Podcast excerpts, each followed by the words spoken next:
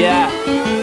This Virginia, straight from the country, right there with my kinfolk. Goes in my mouth, and they put 26 years on benzos. Dirt roads, backwoods, they got weed, but I been dope. Ratchet, nigga, we ¿Qué tal, rebeldianos? Bienvenidos a un nuevo capítulo del podcast de esta semana. Y hoy voy a estar acompañado por mi compa Cristóbal, que ahorita va a aparecer aquí en la pantalla. ¿Qué onda? Va a estar el señor Johnny con nosotros Queña, queña. y nuestro invitado Emilio, que a veces aparece y a veces no. Me aparece, a veces no. Ah, y pues el tema de esta semana va a ser de caníbales, caníbales más famosos así de la historia. Sí, es. Ese güey se comería a cualquier persona. Efectivamente, ¿cómo sabes? Me gustan los puerquitos como Se tú. te ve, se te ve, se te ve. ¿Sí? Bueno, ¿quién quiere empezar con su investigación? Lo que diga yo. Ya, empezaste. Bien. No, ahora empieza Johnny por mamón. Órale, yo les voy a hablar sobre el caníbal de Rotenburgo. Eh, bueno, este. Primero que nada, esta historia me parece muy interesante porque creo yo es el único eh, registrado. Este. El único caníbal que ha tenido el consentimiento de su víctima, por así decirlo, porque no es, no es como. Bueno, siento yo que no es una víctima como tal, porque pues hubo un Es consentimiento. Ajá, exacto. Bueno, un poquito de su historia rápida. Se llama Armin Meiwes, es alemán. Eh, Bueno, este, este hombre publicó en, no sé si en la Deep Web como tal, pero en Internet, en más o menos en el 2000, 2000, 2002, no recuerdo bien, un, un anuncio que decía, se busca un hombre joven entre 21 y 40 años que quiera ser devorado. Y bueno, Suena como un anuncio hot. sí, sí, Sí, Lo lo era. sí. Lo, lo era, lo era. Un poquito de su, como, de su infancia. No, no, no tuvo una infancia muy, muy dura como tal. Tuvo algunas cosillas, pero no fue como esos eh, psicópatas que les pasó algo muy fuerte y, y se volvieron así, ¿no? Este, este señor tenía una vida muy, pues muy tranquila de niño. El recuerdo más fuerte que tiene fue cuando su papá de repente se fue. Y ya, Por no cigarros. Pues algo así, él estaba en el patio, creo, jugando y se fue, así vio que- nada más cómo se fue. Y Se fue a pues, él- formar un podcast con sus amigos y ya no regresó. exactamente. Como los perritos cuando ven las puertas abiertas y salen corriendo. algo así. Bueno, entonces eh,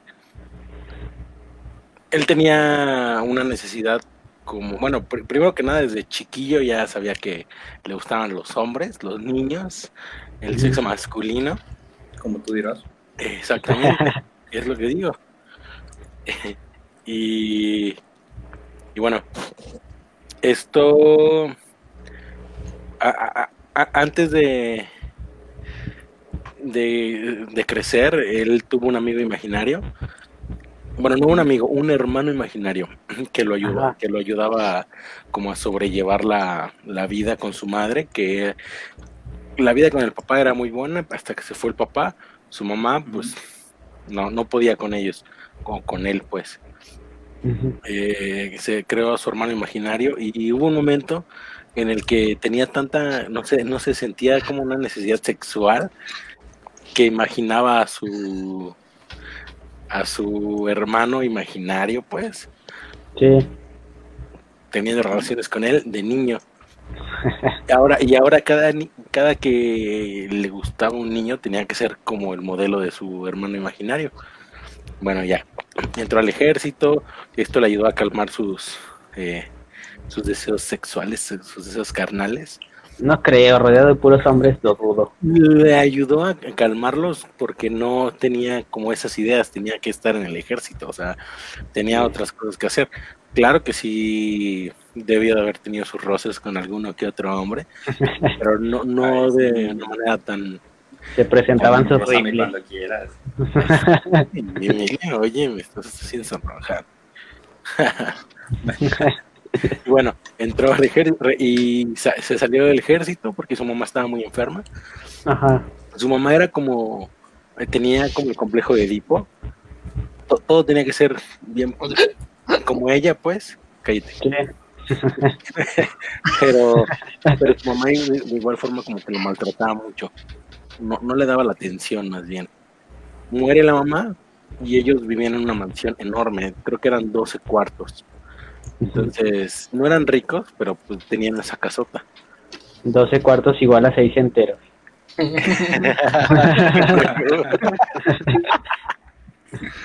bueno, es tan malo, güey, que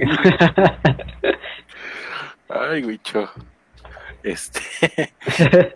bueno, le- eh, la muerte de su madre pues, le ayudó a ya no tener nada que hacer como a quien cuidar, entonces ahora él era el que iba a estar.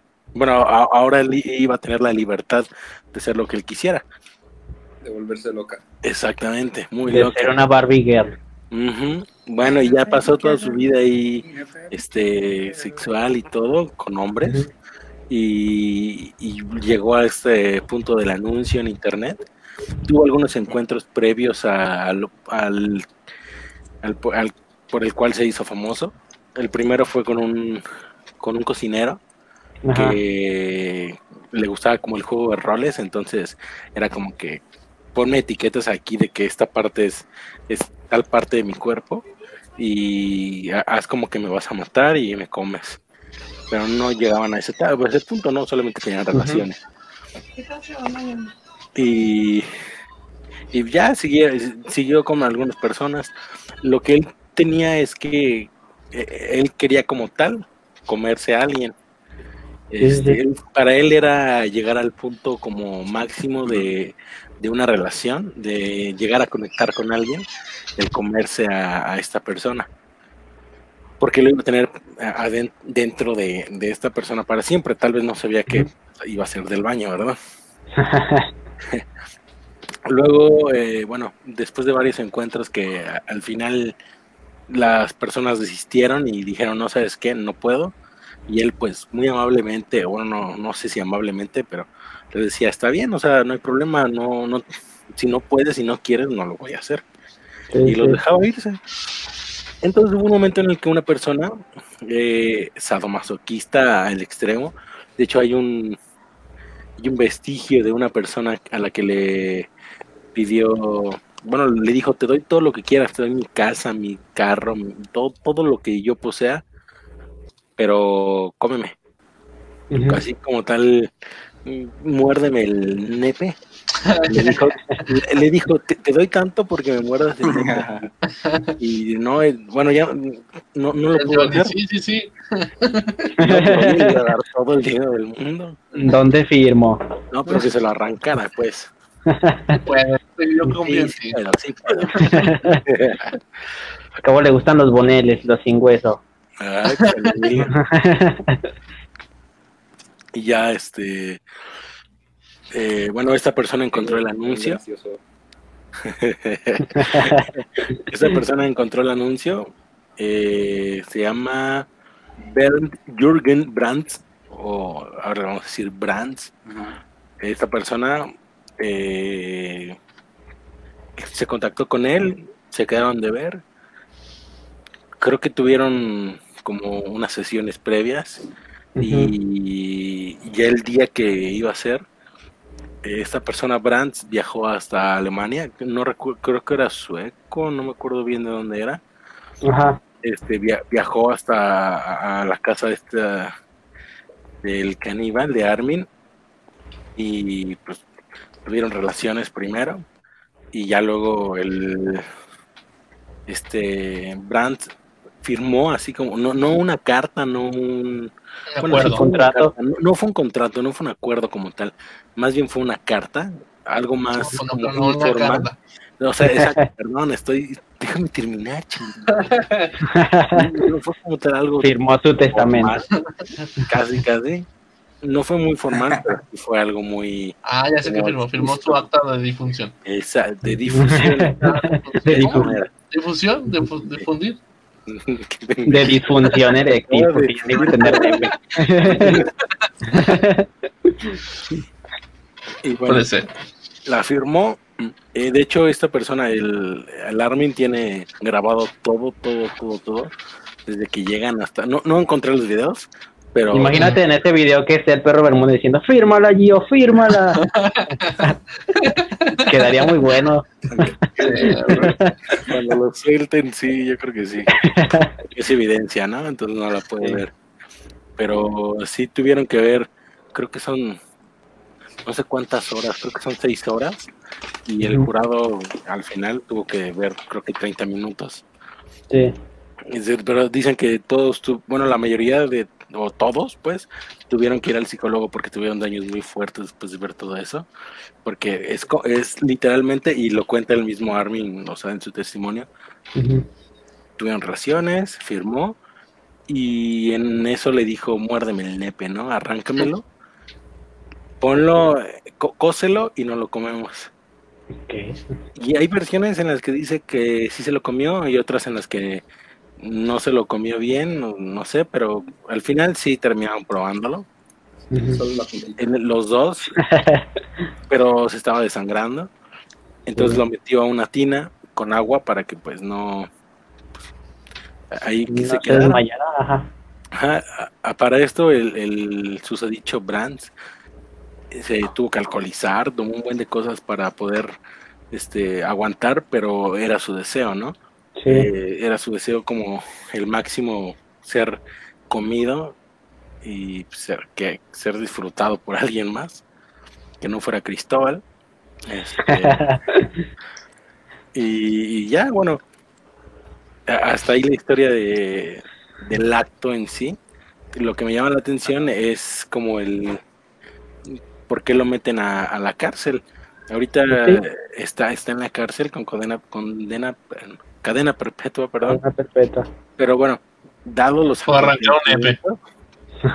Ah, bueno, no, no. Terminó, se murió el señor, lo cortó en pedacitos, la cabeza la enterró en el patio, la enterró y el cuerpo lo tiró, lo guardó, eh, lo guardó en el refrigerador y estuvo comiendo como un mes comida, bueno, carne humana. Volvió a postear en internet que buscaba a alguien para comerse, para comérselo y pues, pues no, siguió teniendo encuentros así muy, pues que al final no. Pasaron dos años y un año, dos años a lo mucho, y alguien, un estudiante eh, dentro de esos eh, comentarios al- eh, leyó que alguien ya se, que él ya se lo había comido una persona. Y pues dijo esta, esta persona lo reportó con la policía y pues ya fueron a ver y él dijo pues sí, sí me lo comí, ¿qué tiene? Eh, y bueno, ya lo procesaron y todo y, y, pues estaban muy sacados de onda porque no sabían que, cómo procesarlo, por qué acusarlo, porque había sido un homicidio, no, no, no sé si es consensuado o cómo se le diga, pero creo, creo que ha sido así.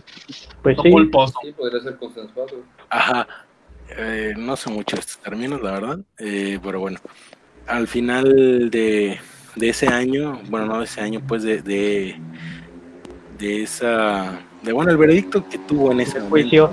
Sí. Fue, primero que nada, el canibalismo no está penado en Alemania, no sé Ujú. si en Europa o Alemania nada más. Exacto. Entonces, bueno, no hubo como tal un proceso, un proceso por canibalismo, entonces lo que se tuvo que hacer fue que homicidio, no, pues es que eh, fue la, la víctima dio consentimiento de ser eh, muerto, ¿no? De, de ser asesinado como tal y comido. Y entonces llegan a la conclusión de que entonces fue...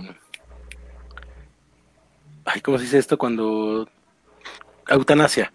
Fue Ah, eutanasia. Ajá. La eutanasia está penada por cinco años eh, en Europa o Alemania, cualquiera. Y lo metieron a la cárcel por ese, por, por eso. Por eutanasia. Pasaron dos años, de cinco años que tenía la pena, eh, volvieron a abrir el caso, la fiscalía y no sé qué cosas, y dijeron, no, ¿sabes qué? La neta no, no te vamos a dejar salir, eh, te vamos a procesar por otra cosa. Y al final fue, fue algo como por... No, no encontré bien la definición como tal de qué significa, pero es... Investigó bien. No, o sea... ah. Chinga su madre, ya no quiere salir. No, fue Ah, se fue. Por, por, por perturbas- perturbar a los muertos como tal. Por Por eso. profanar una tumba. No, no, no, no fue profanar, fue perturbar la, pues en sí la muerte. Esto quiere decir que pues, lo mantuvo en, el- en refrigeración, se lo comió, ahí estuvo la perturbación de, pues, de la persona ya muerta. que no le encuentro mucho sentido a menos que hubiera que no hubiera por ejemplo esto esto pasa cuando profanan las tumbas cuando eh, son necrofílicos, necrofílicos. Ajá. Sí, necrofílico. y todo todo esto no que tiene que ver con que la persona ya está muerta y ellos pues van con esta persona no pero él ya había A robar. sentido ya había ya estaba dicho que se lo iba a seguir comiendo. Y fue por eso y por satisfacer sus por, por homicidio por asesinato por para satisfacer deseos sexuales. Así para eso. Entonces pues, fue, fue por lo que lo procesaron. Eh, está en la en- no, no sé qué prisión pero pues, todos dicen que es la persona mejor portada de todos los que está ahí que si pues, pudieran dejar una su celda abierta, él no haría nada, se quedaría ahí. y, mm, De hecho, lo dejan salir a la calle, como creo que una vez al año, no sé cuánto, lo acompañan dos policías y camina ahí en la calle. Y ya. Eso fue todo. qué raro caso. Qué Sí. aburrido caso. Bueno, ahora en segundo lugar va Cristóbal, por favor. Y Sí. ilústranos. Soy como el típico en la escuela, güey. Como que sí, ya pásale, por favor, ya para pasar por este pinche problema, güey. La neta, sí, yo me pongo nervioso, güey. Ahorita me va a tocar a mí, mejor lo hubiera hecho yo primero para no pasar con el nervio. Pues sí, Ya no. Ya ni modo. Dejen voy por agüita, espérenme. ya apúrate, Cristóbal, porque ya, Ya es ya tarde. quiero escucharte. Güey, pues en definitiva es un caso bastante inusual. Eso de tener el consentimiento por parte de, tu víctima, pues está, está cañón. Efectivamente se mete dentro de muchas cuestiones, como es la aceptación de la eutanasia, no solamente o sea, a nivel mundial. Y también, pues, eh, lo que es el homicidio, el asesinato y también el, canibal- el canibalismo. Definitivamente es un caso uno en un millón. Sí, Pues que sí, de que te, te- te autorice una persona a decir, sí, cómeme, no hay pedo. Está muy raro. Ni en Tinder tienen matches tan buenos. Sí, los Tinder ni, ni salir al cine quieren. güey. Pero- Pero yo creo que él ya, entra- él ya entraría dentro del Tinder para celebridades, ¿no? Sí. Sí. Ándale. O el otro, ¿cómo se llama? El Tinder que es de pagar. De todo el mundo, ¿no? El passport. Ese. ya sé. Bueno, Bueno, me toca. ¿quién es el siguiente? Ah, Yo. perfecto. Este, yo voy a hablar del caníbal japonés. Yo lo hice como en sección. Aburrido. Si no hay samuráis, no me interesa. No, pues no es samuráis. Si no sale Samurai Ah, no es- me vale. No-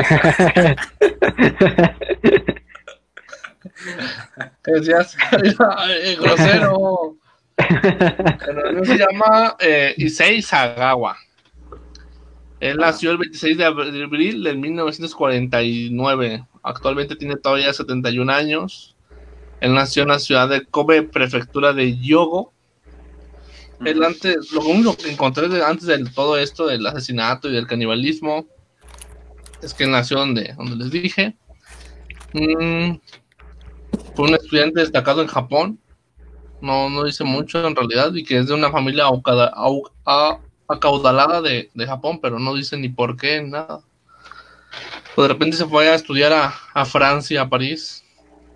Dice, ya, dice, de otra parte donde habían dicho que antes de todo esto, dice, él ya tenía experiencias este, haciendo juegos macabros como con escorts o prostitutas allá en Japón. Y él tuvo el inicio de todo eso, el canibalismo, dentro de que le gustaba leer muchos libros, muchas historias, novelas de canibalismo. Entonces, como que le entró la idea de que se sentirá comerse a alguien. Ajá. Ya, pues ya ahí entró la. Hasta que llegó a París, a estudiar a París, se fue a estudiar a. a- se fue a estudiar literatura a la Soborna de París, así dice. No sé qué sea, no sé si es una escuela, no sé.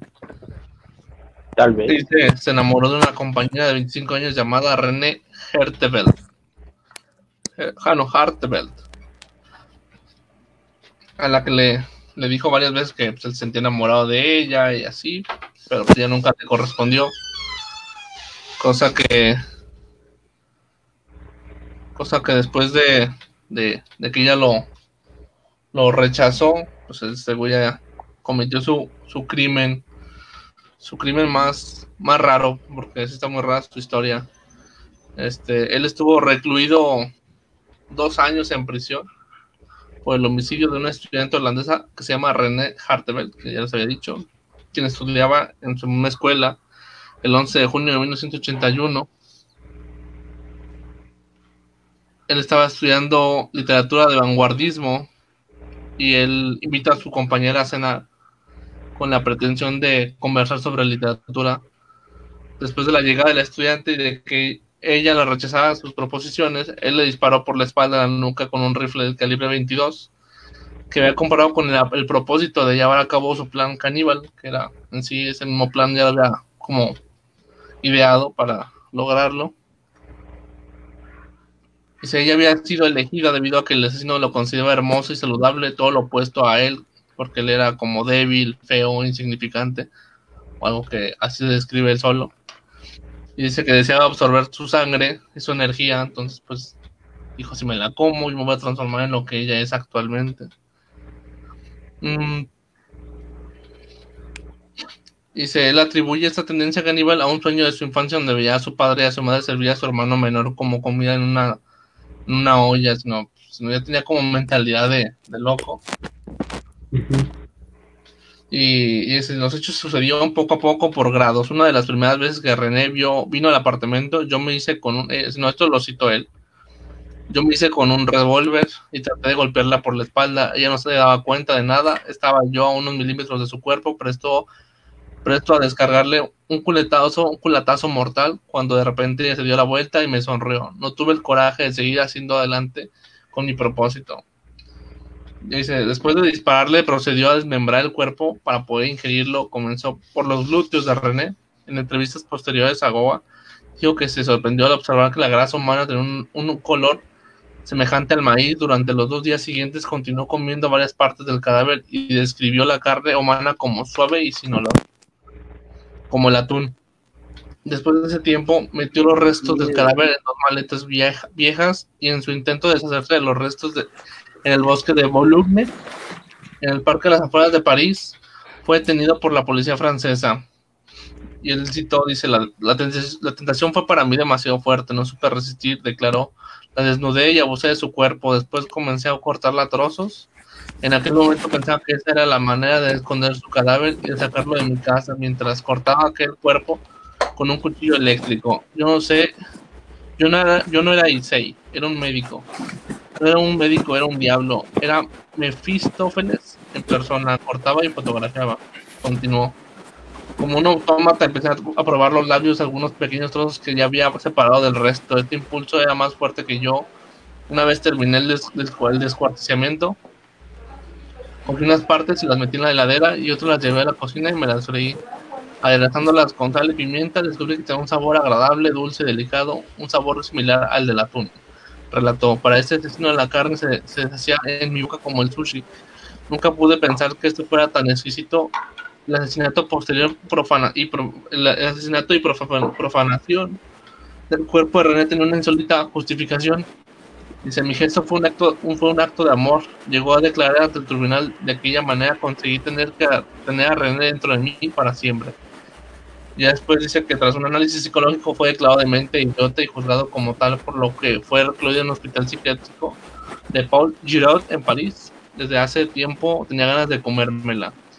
Llegó a decir el magistrado que lo juzgó dos pasados unos meses y se contrajo una enfermedad que no era más que una inflamación intestinal y no fue, no fue diagnosticada erróneamente por los médicos como una encefalitis avanzada. El veredicto del equipo médico lo, lo vaticinó unas pocas semanas de vida. El padre de 16, hombre poderoso y con muchas influencias, consiguió que el caníbal moribundo fuera trasladado a Tokio, donde fue recluido en una institución psiquiátrica de la cual salió en poco tiempo, pues el psiquiátrico psiquiátrico era solo una excusa para poder hacer que ahí pudiera escapar de las leyes francesas y no acabar en las cárceles de Francia. El gobierno francés no se opuso al traslado, pues al fin y al cabo, quedándole pocas semanas de vida, lo veían como un simple adelanto del trayecto, de modo que Issei fue trasladado al hospital Matsuzawa de Tokio y como era de esperar no murió. Vive como una persona normal y actualmente necesita una silla de ruedas aunque su hermano cuida de él el asesinato, el asesino caníbal como no, no, tiene ninguna causa pendiente en Japón y en Francia se retiraron todas las causas contra él y que su padre engañó al gobierno francés diciendo que su hijo se acabaría en el hospital psiquiátrico, cosa que al final no pasó. Y ahorita él ya libre comenzó su ascenso mediático primero gracias al libro de cartas Asagawa del, drama, del dramaturgo Nippon Okawa que vendió más de 300.000 ejemplares y lo demás es que pues, sale en la televisión, es una, una película porno también, bueno, es boyorista. Y actualmente vive en Japón, bueno, en Tokio. Vive con una identidad falsa, escribe libros sobre canibalismo y, y es pintor. Actualmente pida, pinta cuadros de mujeres parecidas a, a René. Es la de un güey que mató a una persona y se liberó por hacerse el pendejo. Como yo en la escuela. ah, sí, ya ni consiguió su título. no viste el examen. pero, qué, pero, qué, denso, güey. O sea, todo el trasfondo psicológico de, de esos pedos. Es lo que yo le corté un chingo, porque hay una, hay una parte donde él cita muchas partes donde él, el momento como que él lo fue otra vez imaginando cómo pasó todo. Y pues, dije, sí, aparte sí dejé como partes crudas así como medio intensas. Imagínate contar la versión larga, extendida, digo, uf. claro. Ya sé. ¿Quién va? Que estamos a media hora. El pelanchas. Dale, dale. bueno, este, yo, como bien saben, investigué sobre dos eh, individuos el primero fue Gumaro de Dios Arias. Eh, la razón por, las, por la que no les voy a hablar es justamente que me parece ya no te oyes muy bien. No, se te mueve el micrófono.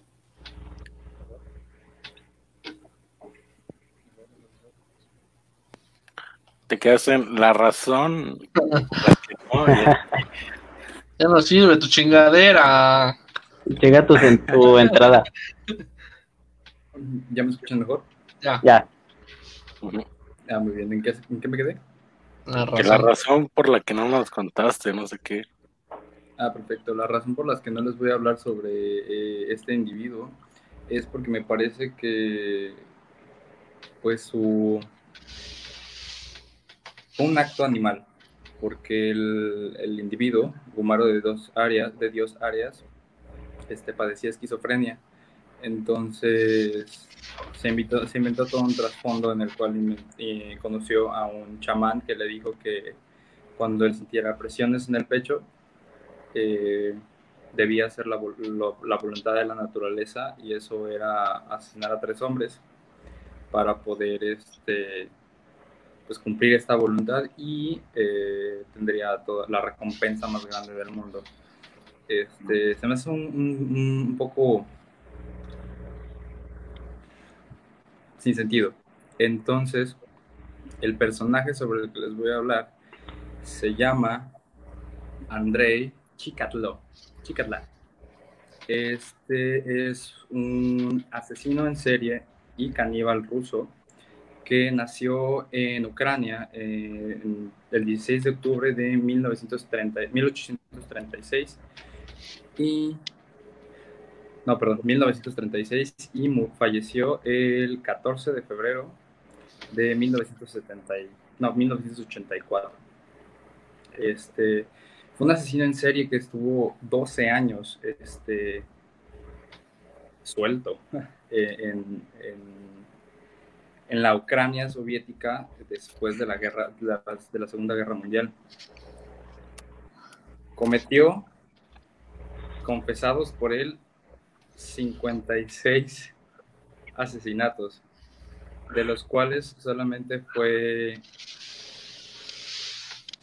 fue acusado, más bien fue sentenciado a, al fusilamiento por 52 y se, eh, se procesaron cargos por 53. Eh, pues bueno, como les decía, hay todo, un trasfondo psicológico detrás de todos estos personajes.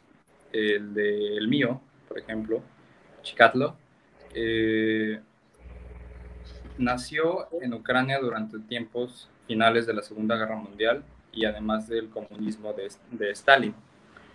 Esto nos dice que nació en la Ucrania, una Ucrania llena de hambruna debido a las políticas eh, comunistas que quitaba a todos los granjeros todo lo que ellos producían.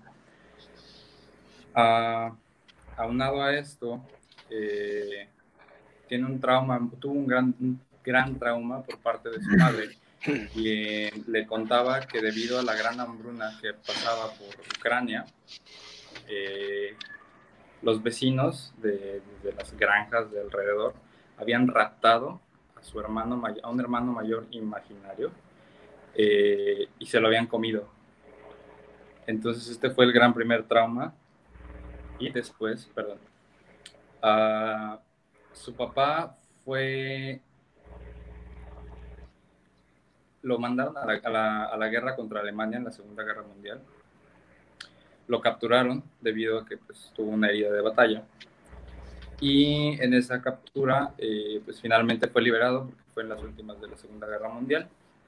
Y este, al regresar a, Rusia, a Ucrania, fue acusado por sus compatriotas como un cobarde por haberse dejado atrapar.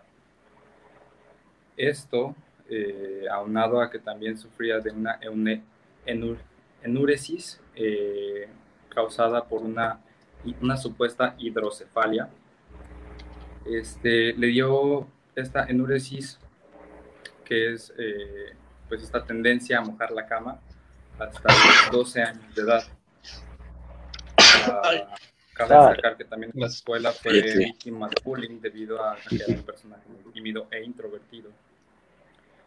Le sumamos entonces la cuestión del padre y eh, pues, su primera experiencia sexual, que tampoco le ayudó. Entre los 15 y 17 años eh,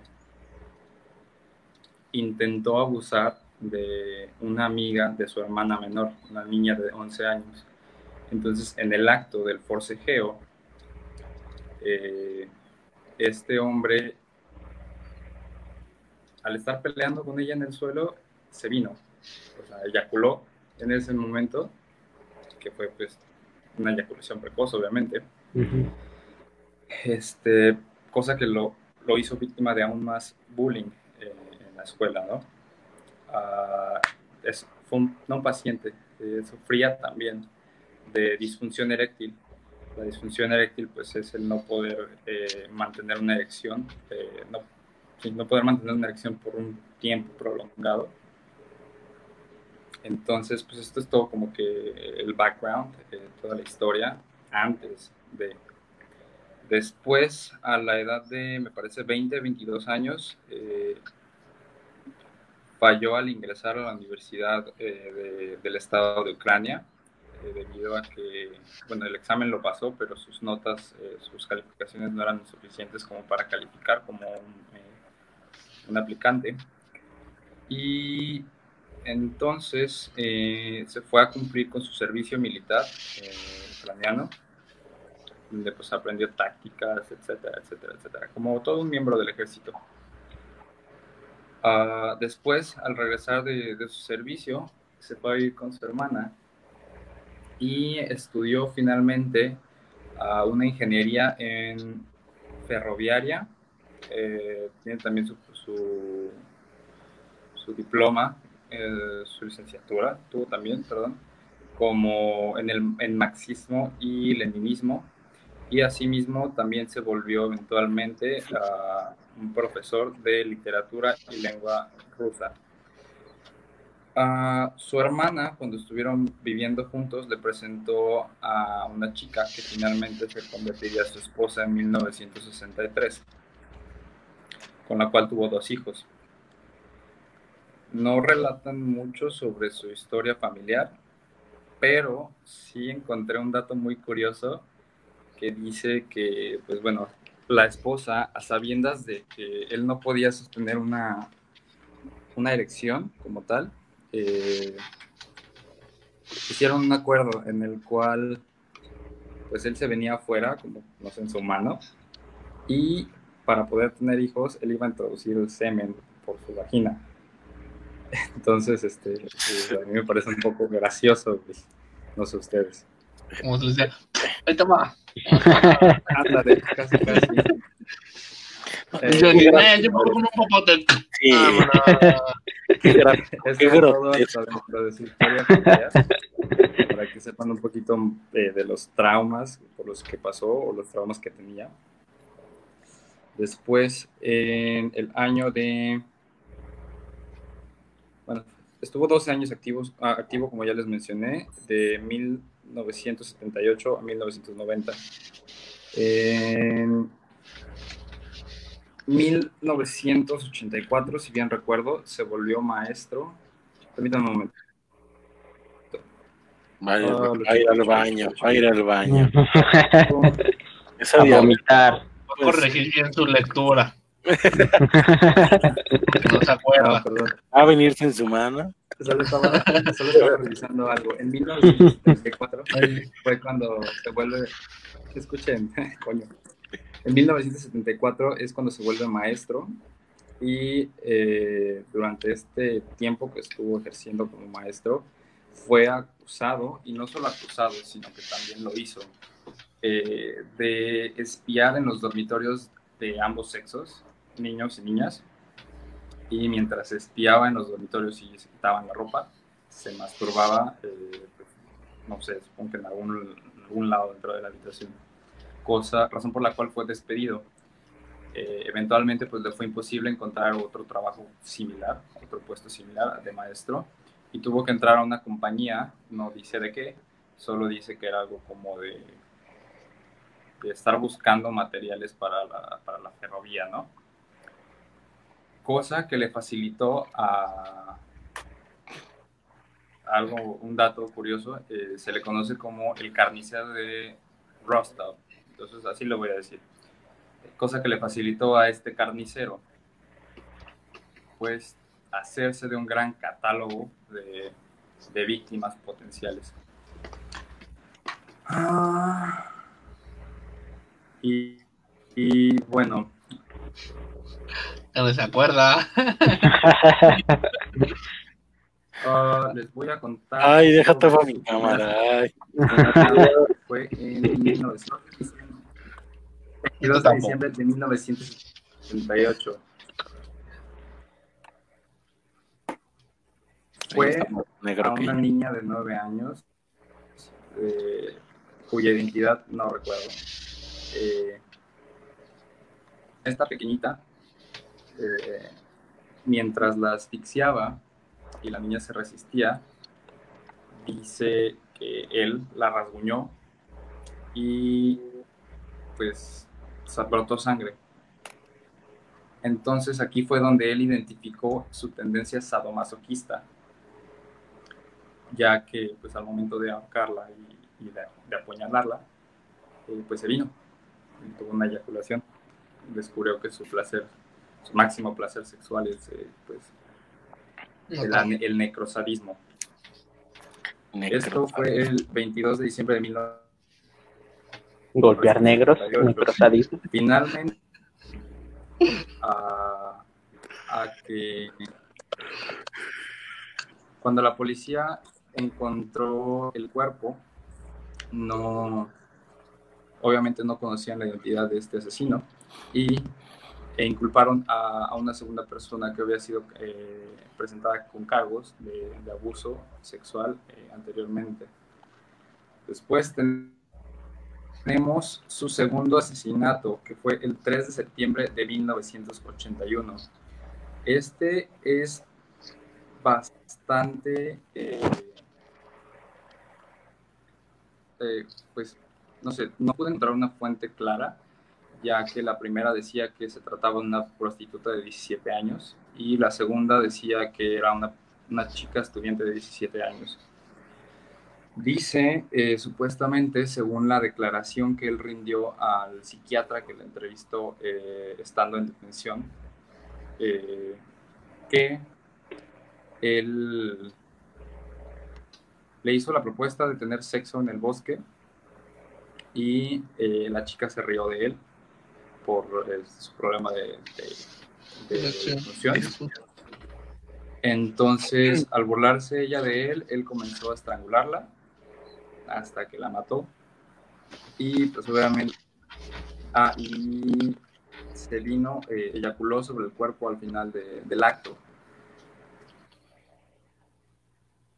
También un dato para eh, sobresaltar es que mordió la garganta, cercenó los senos y se comió los pezones. ¡Oh! Finalmente, según la declaración que rindió el psiquiatra, eh, hizo todo un, hizo todo un ritual de, pues, no sé, como de victoria o algo así, bailó alrededor del cuerpo y demás. Le dijo, dime cinco marcas de cigarro y le apechurró el pezón. Se lo mordió ahí. Sí. y va, caray, ya no habla. Perdón, una disculpa.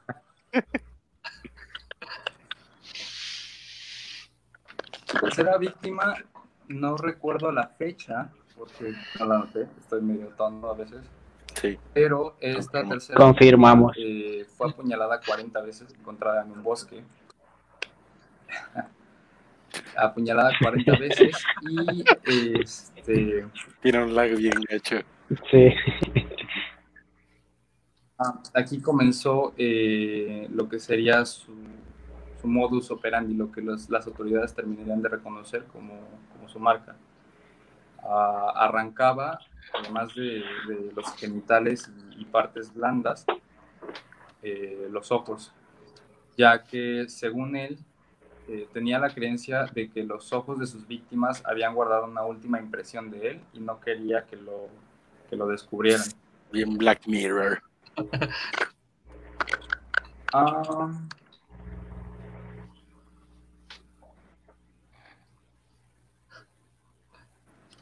y bueno, como les comentaba, eh, Rust Up era encontrar personas susceptibles, eh, principalmente eran mujeres este, sin hogar, eh, niños que se habían escapado de casa, Jeffrey Epstein, ¿eres tú? niños niños, ándale, niños pequeños, este, y a estos mismos los llevaba al bosque y a todos les hacía lo mismo. Una, una, una parte también que varió un poco de las dos fuentes de información que encontré es que además de, de, de violar a, a sus víctimas, este, con un cuchillo pretendía a hacer una, una, una relación sexual. Este, entonces, en vez de usar su pene, utilizaba un cuchillo mutilando los genitales de sus.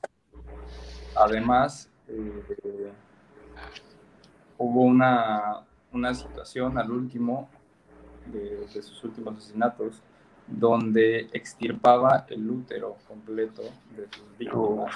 Eh, fue Ya no esta puedo razón por la cual todos los, los cirujanos, todos los médicos de, de la zona de, de Russell eran, eran pues sospechosos, porque la, los cortes, toda, toda la operación era con, con tal precisión que Ujú. pensaron que se trataba de alguien Que medicina.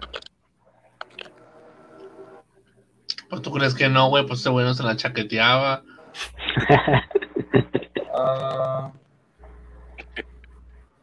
Ape- este fue detenido en una ocasión por las autoridades, por policías eh, ucranianos, debido a que se le vio cerca de, algo- de un de una escena del crimen. Se le retuvo como unos 6, 8 días, me parece, y finalmente, bueno, primero pues se le tomó como, sospechoso debido a que se le había visto cerca de la escena del crimen. Pero un dato muy curioso sobre todo su caso es que eh, al analizar una prueba de semen encontrada en uno de tantos cuerpos, eh, este había dado como resultado que genéticamente tenía tipo de sangre AB. Y eh, al hacerle un estudio sanguíneo, él tenía tipo de sangre A solamente. Entonces, este fue el motivo por el cual no fue a la cárcel en su primer arresto por todos los cargos de, homicidios, pero eh, más sin embargo sí fue a la cárcel por supuestamente haber robado eh, algo de la empresa en la que estuvo trabajando.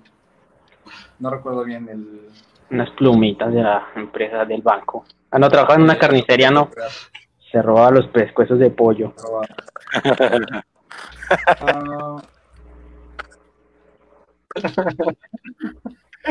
Muy bien. Aquí está un pequeño dato sobre su modus operandi. Seccionaba los pechos o los pezones con sus afilados cuchillos o los dientes. El útero era extirpado con tal precisión que todos los cirujanos de Rostov pasaron a ser sospechosos. Arrancaba los párpados y ojos de sus víctimas, pues creía que en ellos se había quedado una última impresión de su imagen, como se los comentaba. Ah, listo. Y pues bueno, para, para casi concluir, eh, su último asesinato fue el 11 de diciembre de 1900. Preocupante porque dejó de ser hacia personas vulnerables como lo eran personas que no tenían hogar o, personas retrasadas mentales. Eh, fue más preocupante porque su última víctima fue una niña de 10 años que iba en el autobús con sus papás. De alguna manera se las ingenió para que la niña lo siguiera y pues estando en el bosque apuñaló en más de 50 ocasiones al pequeño cuerpo, desde la cabeza hasta el tronco. Y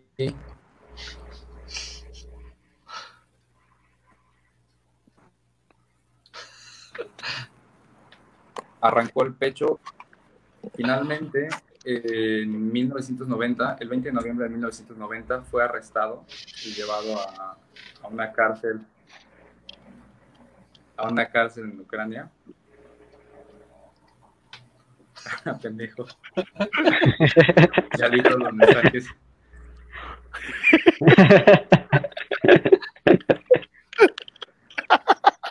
Continúe, caballero, por favor. cuenta y se le, se le llevó a juicio el 14 de abril de 1992. Al final de este año, eh, ah, perdón, al final de, de su juicio, balanceó frente al público dentro de su celda una revista pornográfica No fue mucho. y, también mostró sus No yo genitales restregándolos ante A ver, Emilio, voltea. de todos los ah, familiares de, de sus víctimas. Después, en el año de...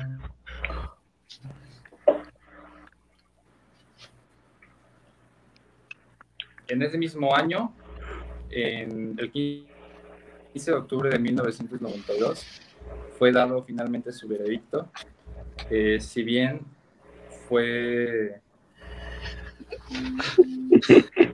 eh, pero rindió declaración de 56 asesinatos, se le, se le hicieron cargos por 53 y fue sentenciado por 52. Después, de hecho, en su fecha de muerte, el 14 de febrero de ¿De mil qué? 1994, la antigua Unión Soviética, la URSS. Ya te chingaste, mucha, no vas a ver. ¿Eh? ¿Quién te habló? Pues no a decir que pues, en su intento de, de salir libre de los cargos, ah, hizo una carta donde se declaraba en mal estado psicológico y además eh, apelaba por su familia, diciendo que tenía una familia que mantener y que, pues, que iban a pensar de él, etc. Eh, los jueces, eh, más bien el juez que llevó a caso el juicio, eh, se negó a, a considerarlo un paciente mental debido a que estaba consciente completamente de todo lo que hizo. Y pues su familia sigue viva, eh, su, esposa, eh, su esposa e hijos se cambiaron el nombre. La mamá y, y la hija no hablan al respecto. Sin embargo, el hijo eh, alega eh, estar orgulloso de lo que fue su papá, de haber sido tan reconocido.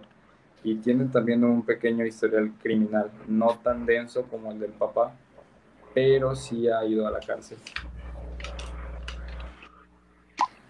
Y ya. Ah, no, Güey, yo sí hice mi tarea, no es mi pedo que Está ustedes no. chido, está chido, qué chingón. Güey, Yo la platiqué. para que el único que no lo hizo bien yo. güey, a mí me Se estaba platicando. unos 10 a 20 minutos y ustedes nada más hicieron 5, no es mi pedo, güey. Yo sí me maté estudiando, güey. Deja de eso. Es que todavía falta. Que ni va a hacer nada porque ya nos vamos. Hasta la próxima. Mucho, mucho, mucho. Chócalas. Espera. Ah, no es para acá. Tú, Emilio. Deja, deja caer babita si quieres, güey. Hasta la próxima, chavo. ¿eh? Es cierto, es cierto, es broma, es broma. Digo, porque no es Emilio. Se quedó congelado. A ver, Johnny. Johnny, a ver. Escúpele en la pelona. Aquí, güey, aquí, aquí, aquí. Vas. Ah, Arre, pues. A ver, ¿les cuento mi historia o ya para un próximo capítulo? No, pues lo que diga Emilio. Si la resume rápido, sale. nah, unos 20 minutitos. Uf, uf. Es que Tiene nada que hacer mañana. eh, ahí, nos, ahí nos vemos. Ah, Se lo cambiaron. Ya volví. Ya no regreses, por favor. Adiós.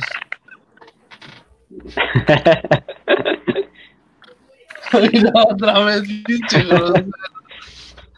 es como Barney el de los Simpsons, cuando lo saca Moe. Ey, bueno, ya que pues. ¿Se los platico o no se los platico?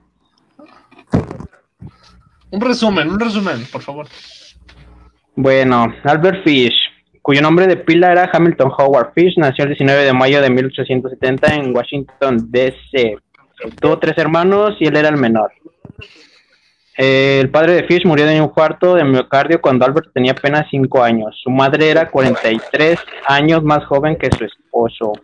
Con todo. Eso. Sí, sí, sí.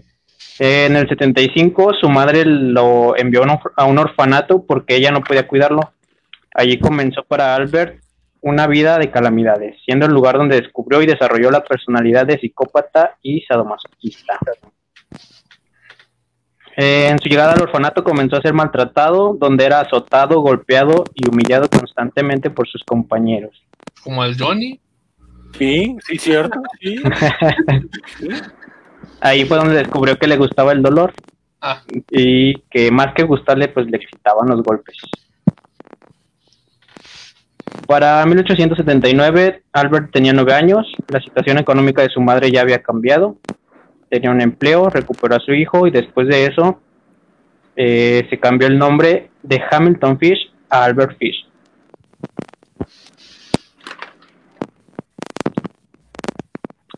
Su primera experiencia sexual la tuvo a los 12 años. Siendo tan joven comenzó a tener relaciones homosexuales y empezó a visitar baños públicos para ver hombres desnudos.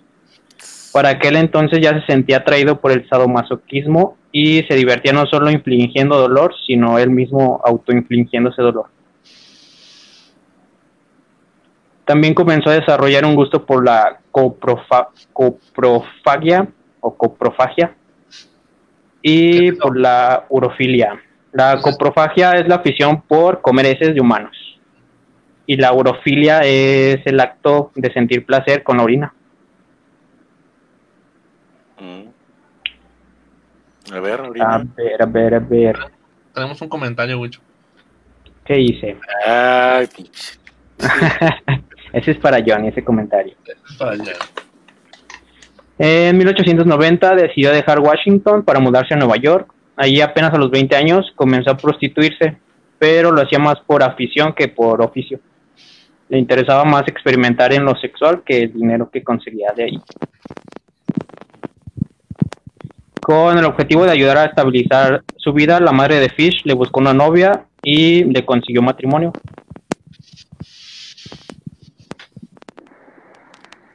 Pues a ver si están eso contigo, güey.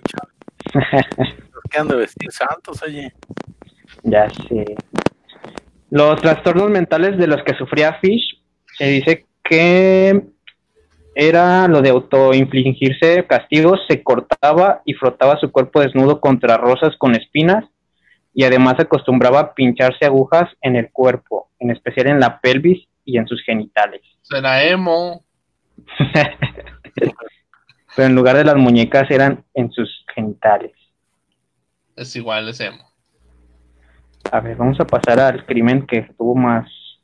El Más caso de. Grace Wood. Eh, principio de, el principio de fin de Albert llegó con el secuestro y asesinato de Grace Wood.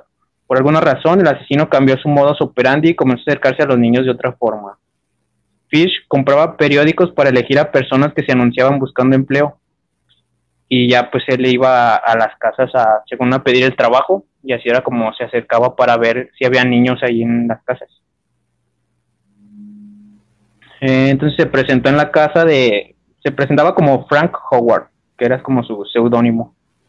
Se presentó en una granja de Farmingdale en Nueva York y pues fue a pedir, eh, iba con la intención de secuestrar a un niño que se llamaba, Johnny.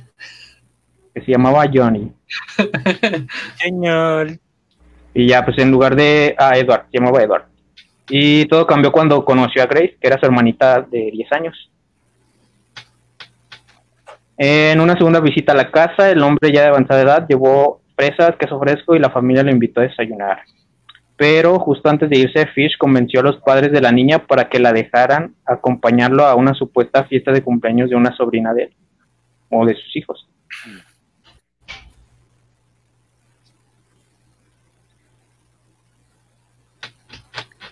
Dice, la madre dudó pronto, pero pronto se convenció. Fish prometió llevarla a casa antes de las nueve, pero eso nunca sucedió. Fish se fue con Grace y esta jamás regresó. Cuando fueron a la dirección donde vivía el hombre, no encontraron nada. La policía investigó y se repartieron más de mil volantes, pero la niña no apareció ni viva ni muerta. ¿Polet? Wicho, Wicho, Casi. Te besaste el bigote. Y ya más, más años más tarde eh, confesó el asesinato con mandándole una carta a la mamá de la niña. Ya, ¿quieren que se las lea? Sí, dale. A ver, a ver. Dice, y cito, Ah, dice, estimada señora Bott, en 1894 un amigo mío servía como marinero de puente en el buque Tacoma con el capitán John Davis. Salieron de San Francisco con destino a Hong Kong. Una vez llegados a puerto, él y dos compañeros bajaron a tierra a emborracharse. A su regreso, el buque había salido ya sin ellos. En esa época, el hambre reinaba en China. Cualquier clase de carne se vendía entre 1 y 3 dólares la libra. Los más pobres sufrían tanto que vendían a los carniceros a sus hijos de menores de 12 años para que los despedazaran y revendieran. En cualquier carnicería se podía obtener así bisteces, costillitas y filetes. A la vista del comprador, los cortaban del cuerpo desnudo de una niña o un niño y las nalgas, que eran las más, la parte más tierna, se vendían como ternera y eran el pedazo más caro. Como bowls. Sí, sí, sí. John se quedó tanto tiempo en Hong Kong que se aficionó a la carne humana. A su regreso a Nueva York secuestró a dos niños de 7 y 11 años que llevó a su casa. Los desnudó, los ató dentro de un armario y quemó sus trajes, muchas veces de día y de noche. Los golpeaba y torturaba para hacer más tierna su carne. Mató primero al mayor, pues su culo era el más carnoso. Coció y devoró cada parte de su cuerpo, excepto la cabeza, los huesos y los intestinos. El niño fue asado en un horno. El niño menor pasó a su vez por lo mismo. En esa época yo vivía en el 409 de la calle 100, este, cerca del lado derecho. Yo me hablaba tan a menudo de la delicadeza de la carne humana que me decidí a probarla. El domingo 3 de junio de 1928 fui a casa de usted, en el 406 de la calle 15 Oeste. Llevé queso y fresas. Comimos juntos. Grace se sentó sobre mis rodillas para darme un abrazo. Decidí comérmela. Me inventé un cumpleaños y ustedes le dieron permiso para que me acompañara. La llevé a una casa abandonada de Westchester en la que me había fijado. Al llegar le dije que se quedara fuera. Cogió flores silvestres. En el primer piso me desvestí completamente para evitar las manchas de sangre. Cuando lo tuve todo listo, me acerqué a la ventana para decirle a Grace que subiera. Me oculté en un armario hasta que llegó. Cuando me vio desnudo, se echó a llorar y quiso huir. La alcancé y me amenazó con, decírselo todo a su mamá. La desnudé, se defendió mucho, me mordió y me hizo algunos rasguños. La estrangulé antes de cortarla en pedacitos para llevarme a casa su carne, cocinarla y comérmela. No pueden imaginar cuán tierno. Esperen, esperen. Mm, no pueden imaginar cuán tierno y sabroso estaba su culito asado. Tardé nueve días en comérmela por completo. No la violé aunque hubiese podido hacerlo, de haberlo querido. Murió virgen. Y eso fue la carta que le envió a la mamá de Grace Bott. Después de eso lo detuvieron y confesó solo, solamente cuatro asesinatos, pero antes de morir dijo que había violado a más de 100 niños.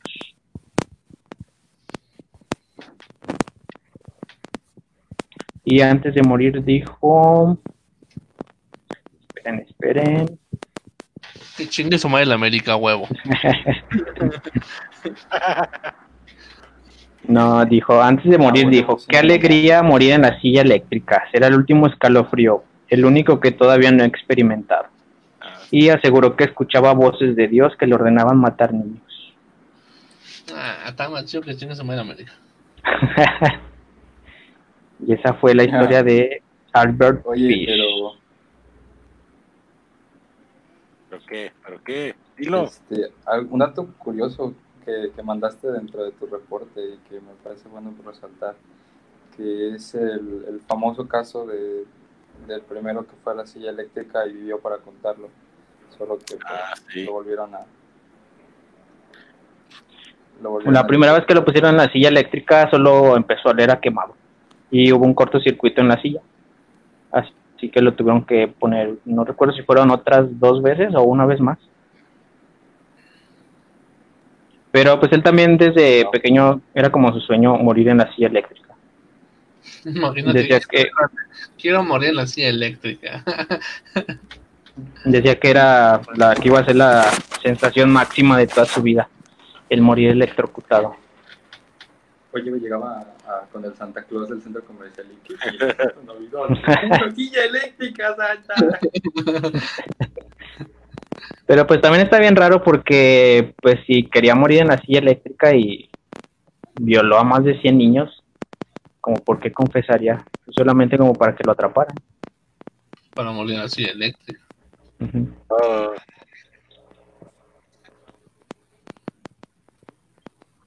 Y pues esa fue mi historia de Albert Fish. Mi historia resumida en cinco minutos. ¿Cuál cinco minutos? No manches. No, fue menos, ¿no? No, se fueron como cinco minutos. Pero es que alguien que está abajo de mí, que está me mamó como 20 minutos. y que aparte ni se escucha el menso. Está No se escucha.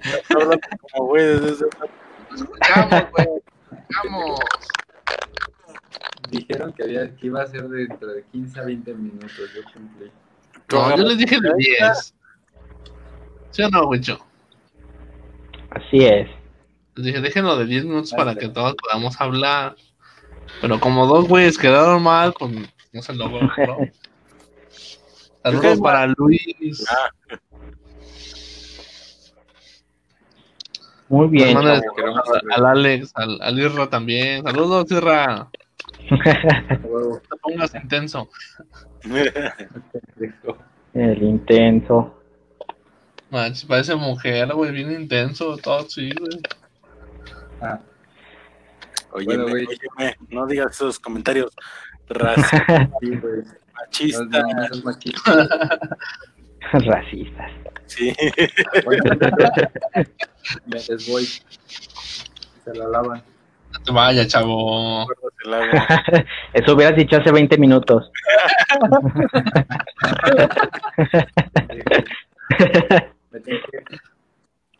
Y no es por ti, contigo está mi corazón. ¿Se fue? Ya, adiós. Y se marchó. ¿A qué hora da mucho?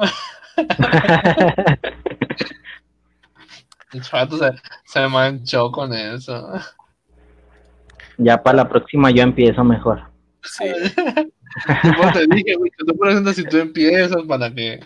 Le dije, mucho el más largo. Mínimo, te puede inspirar. Yo creo que yo y Johnny habíamos estado bien hasta el último, cualquiera de los dos. Yo ni la contó, yo ni nomás no la platico, parece que está contando la película. pues sí, oye. Ustedes leyeron todo, yo todo, mira, acá. De acá, plat- ni se acordaba de acá. Como que entre que sí me acuerdo, como que no me acuerdo, pero ahí. A ver cómo sale. Se está enseñando, o sea, quítalo a ese niño, ¿no? Ese niño ya. Todavía es horario familiar. Todavía no son las 12. Pero cero, quita el dedo. Ya. Este es de majadero, niño. Te está viendo tu mamá. Y su novia. No, ya, ya, ya, ya, ya, ella se dejó el teléfono ahí nada más prendido y eso, güey. Pero aquí está, mira, nos dejó un comentario. ¿Ves? Puso una cara por grosero. Bueno, pues ya hay que cortarle porque si no, sus mamás se enojan. Sí. Sí, sí. Y bueno, eso es todo por el día de hoy.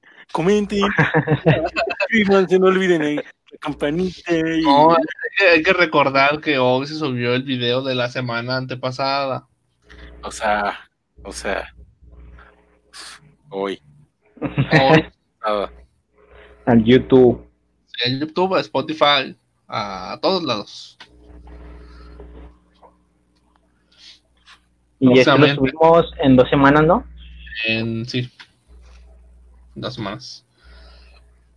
Ya, si quieren dejarnos por ahí algún tema que quieran del que hablemos, pues ya un comentario, un mensaje o algo, o una carta. No sé si todavía entreguen cartas los carteros, pero una carta de amor. Vamos a traer las deudas de la, del predía, y los recibos. del, de la caja. Ay, soy tan gracioso. Por eso ya no, ya no hacen mucho los carteros. Ya sabes, sigan nuestras redes sociales, en Facebook, en Instagram, en YouTube. En YouTube. Próximamente en Instagram ya vamos a subir también los videos para que también ahí los vean. Sí, güey. Sí, güey. Y a ver si ya les dejan que nos donen estrellitas aquí en Facebook. Ojalá. No, me, me dice que todavía no. que tengo que jugar un juego cuatro horas en 14 días. Halo, halo, PUBG. Basta. Nos Ah, cuatro horas de basta, güey, estará chido. Cuatro horas seguidas de basta. Si no podemos con dos veces que se Bueno, mínimo una hora de basta y ya después lo demás de. Del solitario. Del uno. Podemos jugar uno. Ah, pero no nos banea, pinche Facebook. Ah, sí. Tiene música. Pero bueno, que todos lo moteen y va. ¿Qué más podemos jugar? Ahí Mm. también tengo ese vaso. Fortnite. Mm, También, sí, lo puedo retransmitir. World Tank, World Tank. No lo conocen, pinches todos. Sí, sí lo he visto, pero no. Pero aparte te deja la opción de ponerle como que estás jugando un juego y nada más ponérselo así, ¿no? Sí, pero se va a ver mal. Estamos platicando y no va a haber juego. ¿Qué tiene? Vamos a jugar Fortnite.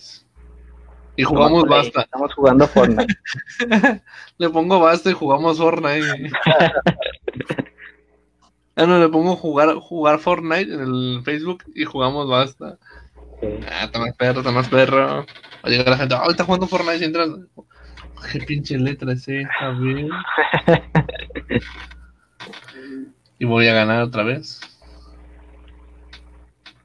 Sigo invicto, eh. He ganado en todos lados, he ganado. Nadie me ha ganado en el basta. Para buscar animes, por si sale de esa categoría.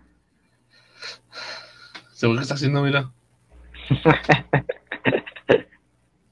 No te da vergüenza. No, güey.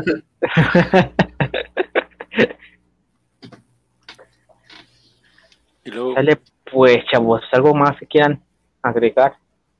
Mm, mm, no. No, pero que dejen un comentario ahí para ver qué tema. ah, Dios. Un saludo, si quieren un saludo o algo también. Saludo, un tema en específico para investigarlo. Pues, nos dé chance de investigar, porque luego hay gente que dice, no nos dijeron nada y no investigué nada. ¿A poco no? Tal Johnny después, ah, chinga, ¿cuándo? No, nadie me dijo nada. Me disculpa. Dale, pues. Se le fue. Déjenlo dormir. Vale, pues ahí nos vemos. Ahí nos solemos. Y vámonos. a One, two,